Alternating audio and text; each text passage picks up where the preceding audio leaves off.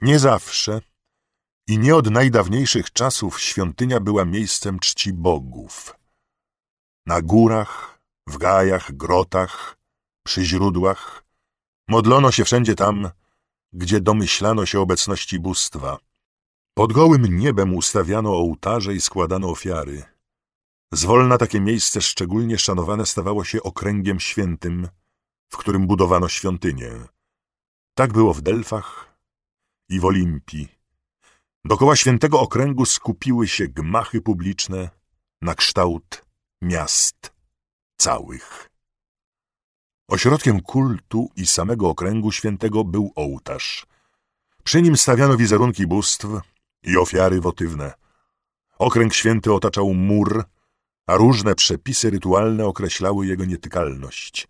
Na przykład do świętego Gaju Dzeusa w Olimpii pewnych porach nie wolno było wchodzić kobietom. Przestrzegano, aby nikt w okręgu świętym ani się nie rodził, ani umierał, albowiem narodziny lub śmierć sprowadzały stan nieczystości. Świątynia była domem Boga, który w niej przebywał pod postacią swego wizerunku. Wierni zazwyczaj pozostawali na zewnątrz, aby nie zakłócać spokoju bóstwa w jego prywatnym mieszkaniu.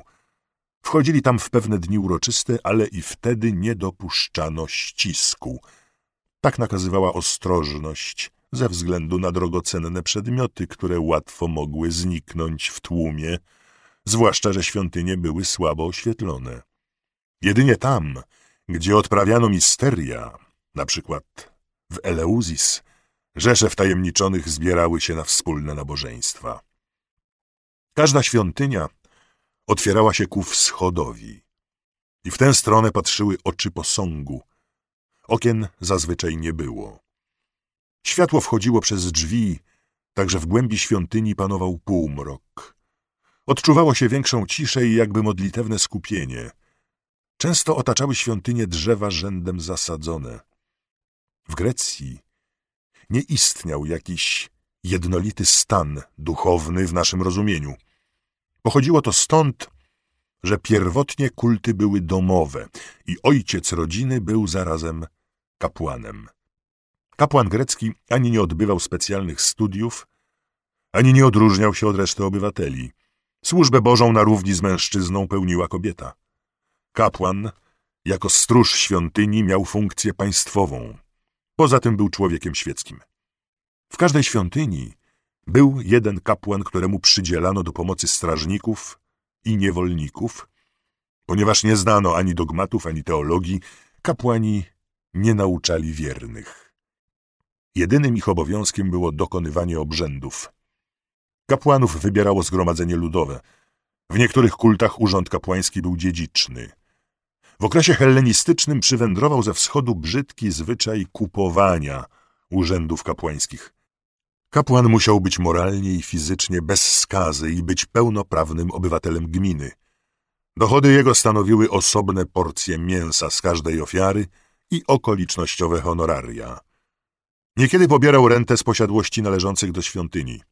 Przy spełnianiu obrządków wkładali kapłani starodawny strój joński, długi, nieprzepasany chiton biały lub purpurowy z rękawami. Czasem występowali w stroju bóstwa – na przykład kapłanka Artemidy w Patraj jechała na wozie zaprzężonym w Jelenie, a kapłanka Ateny w achajskiej Pellene przywdziewała w dnie świąteczne hełm i pancerz. W życiu prywatnym ubierali się jak wszyscy. Głównym aktem obrzędów religijnych była ofiara, dar składany bóstwu celem pozyskania jego łaski. Na stopniach ołtarza zabijano zwierzęta, woły, krowy, owce, kozy, świnie i tak. W dniach szczególnie uroczystych liczba ofiar bywała bardzo znaczna. Nazywano to hekatombą, czyli setką ofiar. Pojęcia hekatomby nie należy brać dosłownie. W rzadkich tylko wypadkach zabijano setki bydląt ofiarnych. Zwyczajnie zaś hekatombą zwano większą ofiarę złożoną z kilkunastu lub kilkudziesięciu zwierząt. Przeważnie wybierano zwierzęta zdrowe i dojrzałe, ale istniały w tym względzie wyjątki, gdyż każdy kult wymagał zwierząt innego gatunku, płci, maści i temu podobnych. Zwykle obok ołtarza stała tablica z wypisanymi dokładnie wskazówkami, jak ofiarę składać należy. Zwierzęta ofiarne miały często rogi złocone. Przystrajano je wstążkami i wieńcami. Najpierw kapłan odcinał z czoła zwierzęcia garść włosów, które wrzucał do ognia, po czym sypał na nie ziarnka zboża. Przy dźwiękach fletów zadawano ofierze cios toporem tak, żeby krew zbryzgała ołtarz. Zabite zwierzę dzielono na dwie części. Najlichszą, tłuszcz, skórę i kości, palono na ołtarzu, drugą zaś pieczono i zastawiano ucztę dla wszystkich obecnych. Podczas ofiar składanych przez państwo cały lud bywał ugoszczony, a najlepsze kąski dostawali dygnitarze i kapłani. Na wsi, ilekroć chłop zabijał wołu lub ciele, najpierw składał ofiarę, a resztę mięsa oddawał na użytek domowy. Inaczej się działo, gdy ofiarę przeznaczano na przebłaganie bóstw podziemnych. Spalano wówczas całe zwierzę i nie wolno było z niego jeść ani kęsa, albowiem kto zjadł bodaj odrobinę, dostawał się pod władzę duchów piekielnych. Tak samo postępowano składając ofiarę w zamiarze oczyszczenia się z jakiejś przewiny lub dla odwrócenia grożącej klęski.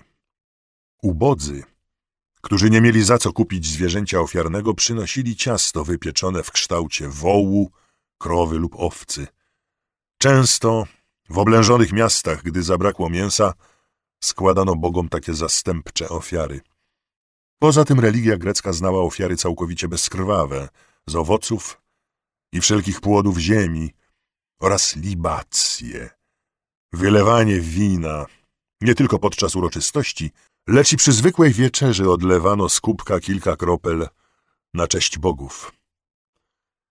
Na równi z dzikimi plemionami sądzili Grecy w najdawniejszych czasach, że najmilszym darem dla bogów jest ofiara z człowieka. Ślady tych wyobrażeń zachowały się w Grecji do bardzo późnej epoki. Przede wszystkim mówią o tym podania, na przykład ofiarowanie Ifigenii, w których jakiś wróżbita dla zażegnania gniewu Bożego nakazuje złożyć ludzką ofiarę. Ale i wieki historyczne dostarczają podobnych przykładów. W plutarchowym żywocie Temistoklesa czytamy Nazajutrz, skoro dzień zaświtał, Xerxes dla przypatrzenia się flocie i bitwie, było to pod Salaminą roku 480 przed naszą erą, osiadł nadbrzeżną górę powyżej świątyni Heraklesa, kędy cieśnina Eubeję od Attyki rozłącza. Po takich z obu stron przygotowaniach, gdy Temistokles czyni ofiary na okręcie naczelnym, przywodzą przedeń trzech jeńców pięknej urody w sukniach złotogłowych. Mieniono ich siostrzanami królewskimi. Skoro ich spostrzegł Eufrantydes oraz gdy wielki i jasny ogień na ofiarach rozjaśniał i z prawej strony kichnienie słyszeć się dało, dobry znak, wziąwszy prawicę Temistoklesa, każe mu ich zabić dla Bachusa z przydomkiem Omestes, to jest surowożerca. Od tego właśnie zależy zwycięstwo i całość Grecji. Stanął zdumiony Temistokles na tak okropną wróżbę i nie śmiał jej dopełnić. Ale lud, który zawsze w niebezpiecznych przygodach i rozpaczy woli przeciw wszelkiemu rozumowi szukać na ocalenie swoje nadzwyczajnych pomocy, aniżeli się trzymać zwyczajnego rzeczy porządku i roztropności prawideł, wezwał jednogłośnie Bachusa i młodzieńców przed ołtarzem stawił na ofiarę, jako wieszczek nakazał. Co więcej, słyszymy nawet o regularnych ofiarach z ludzi w dobie historycznej. Corocznie zabijano człowieka na ołtarzu Kronosa na wyspie Rodos, a w mieście Abdera kamienowano jednego z obywateli, niby kozła ofiarnego na oczyszczenie całego społeczeństwa. Podobny zwyczaj istniał w Atenach, prawdopodobnie do V wieku, Podczas majowego święta Targeliów wprowadzono w uroczystej procesji dwoje ludzi, mężczyznę jako nosiciela grzechów mężczyzn i kobietę za winy niewiast. Z łańcuchem białych i czarnych fig na szyi. Po odbytej procesji wyprowadzano ich za miasto i zabijano. Tak działo się i w innych miastach jońskich. Przeznaczano na ten cel zbrodniarzy skazanych na śmierć, ale należy przypuszczać, że w odległej starożytności mniej ostrożnie szafowano życiem ludzkim i ołtarze bogów greckich ociekały krwią niewinnych równie obficie, jak u wszystkich ludów barbarzyńskich. Z postępem cywilizacji łagodniały te pierwotne zwyczaje. Oto na wyspie Leukas, corocznie w święto Apollina, zrzucano ze skały do morza jednego zbrodniarza w celu oczyszczenia całego ludu, lecz na dole oczekiwały łodzie ratunkowe. Wyławiano go z wody i skazywano na wygnanie. W Halaj, w Attyce, podczas święta Artemidy, wybierano z ludu jednego mężczyznę i zadawano mu w szyję lekkie cięcie mieczem. Kilka kropel krwi było zastępczą ofiarą za życie człowieka, które niegdyś składano w darze bogini. Jeszcze ciekawszy był zwyczaj na wyspie Tenedos. Kapłani Dionizosa hodowali piękną krowę, a kiedy urodziło się ciele, obchodzili się z nią jak z kobietą w połogu. Cielęciu zaś wdziewali buciki na racice i prowadzili niby dziecko przed ołtarz Boga, gdzie je zabijali. W tym obrzędzie ciele zastępowało prawdziwą ofiarę z dziecka, której niegdyś wymagał Dionizos od mieszkańców Tenedos. Do wykonywania służby Bożej potrzebna była czystość rytualna. Nieczysty był przede wszystkim zabójca, lecz i ten, kto choćby bezwiednie zetknął się z mordercą lub trupem. Taki nie miał wstępu do świątyni, a gdyby wszedł, splamiłby dom Boży. Splamioną świątynię oczyszczano w ten sposób. Na ołtarzu płonął ogień, z którego kapłan wyjmował głownię i gasił ją w wodzie. Tą wodą, jako święconą, skraplał ściany, posągi i zebranych. Przed świątynią zwykle stało naczynie z wodą święconą, w której wchodzący zanurzali dłonie. Grek modlił się często, lecz nigdy bez określonego powodu. Prosił bogów o pomoc lub dziękował za doznaną łaskę. Przed każdym przedsięwzięciem obiecywał bogom jakąś ofiarę na wypadek spełnienia prośby. Zwracał się do tego bóstwa, które najłatwiej mogło się zaopiekować daną sprawą, gdyż należała do jego zakresu władzy, albo do Boga, którego świątynia znajdowała się w pobliżu. Przy modlitwie stawał wyprostowany i podnosił do góry rozłożone ręce. Jedynie bóstw podziemnych wzywał padając na kolana i bijąc dłonią o ziemię, jakby w ten sposób chciał zwrócić uwagę istot tam mieszkających. Do służby Bożej należały również procesje, tańce, igrzyska i wszelkiego rodzaju zabawy ludowe. Było to właściwością Greków, że widzieli we własnej radości i we własnych rozrywkach coś niesłychanie miłego bogom, którzy zawsze brali udział w ich weselu.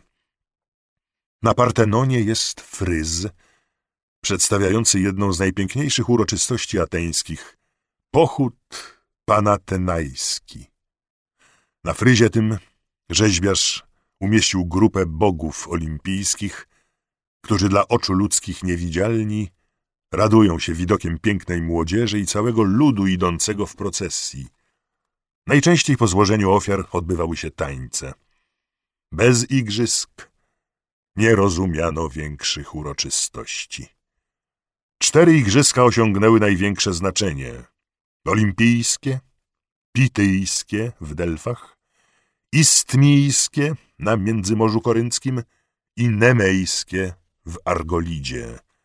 Zwały się panhelleńskie, ogólnogreckie, albowiem uczestniczyła w nich cała Hellada.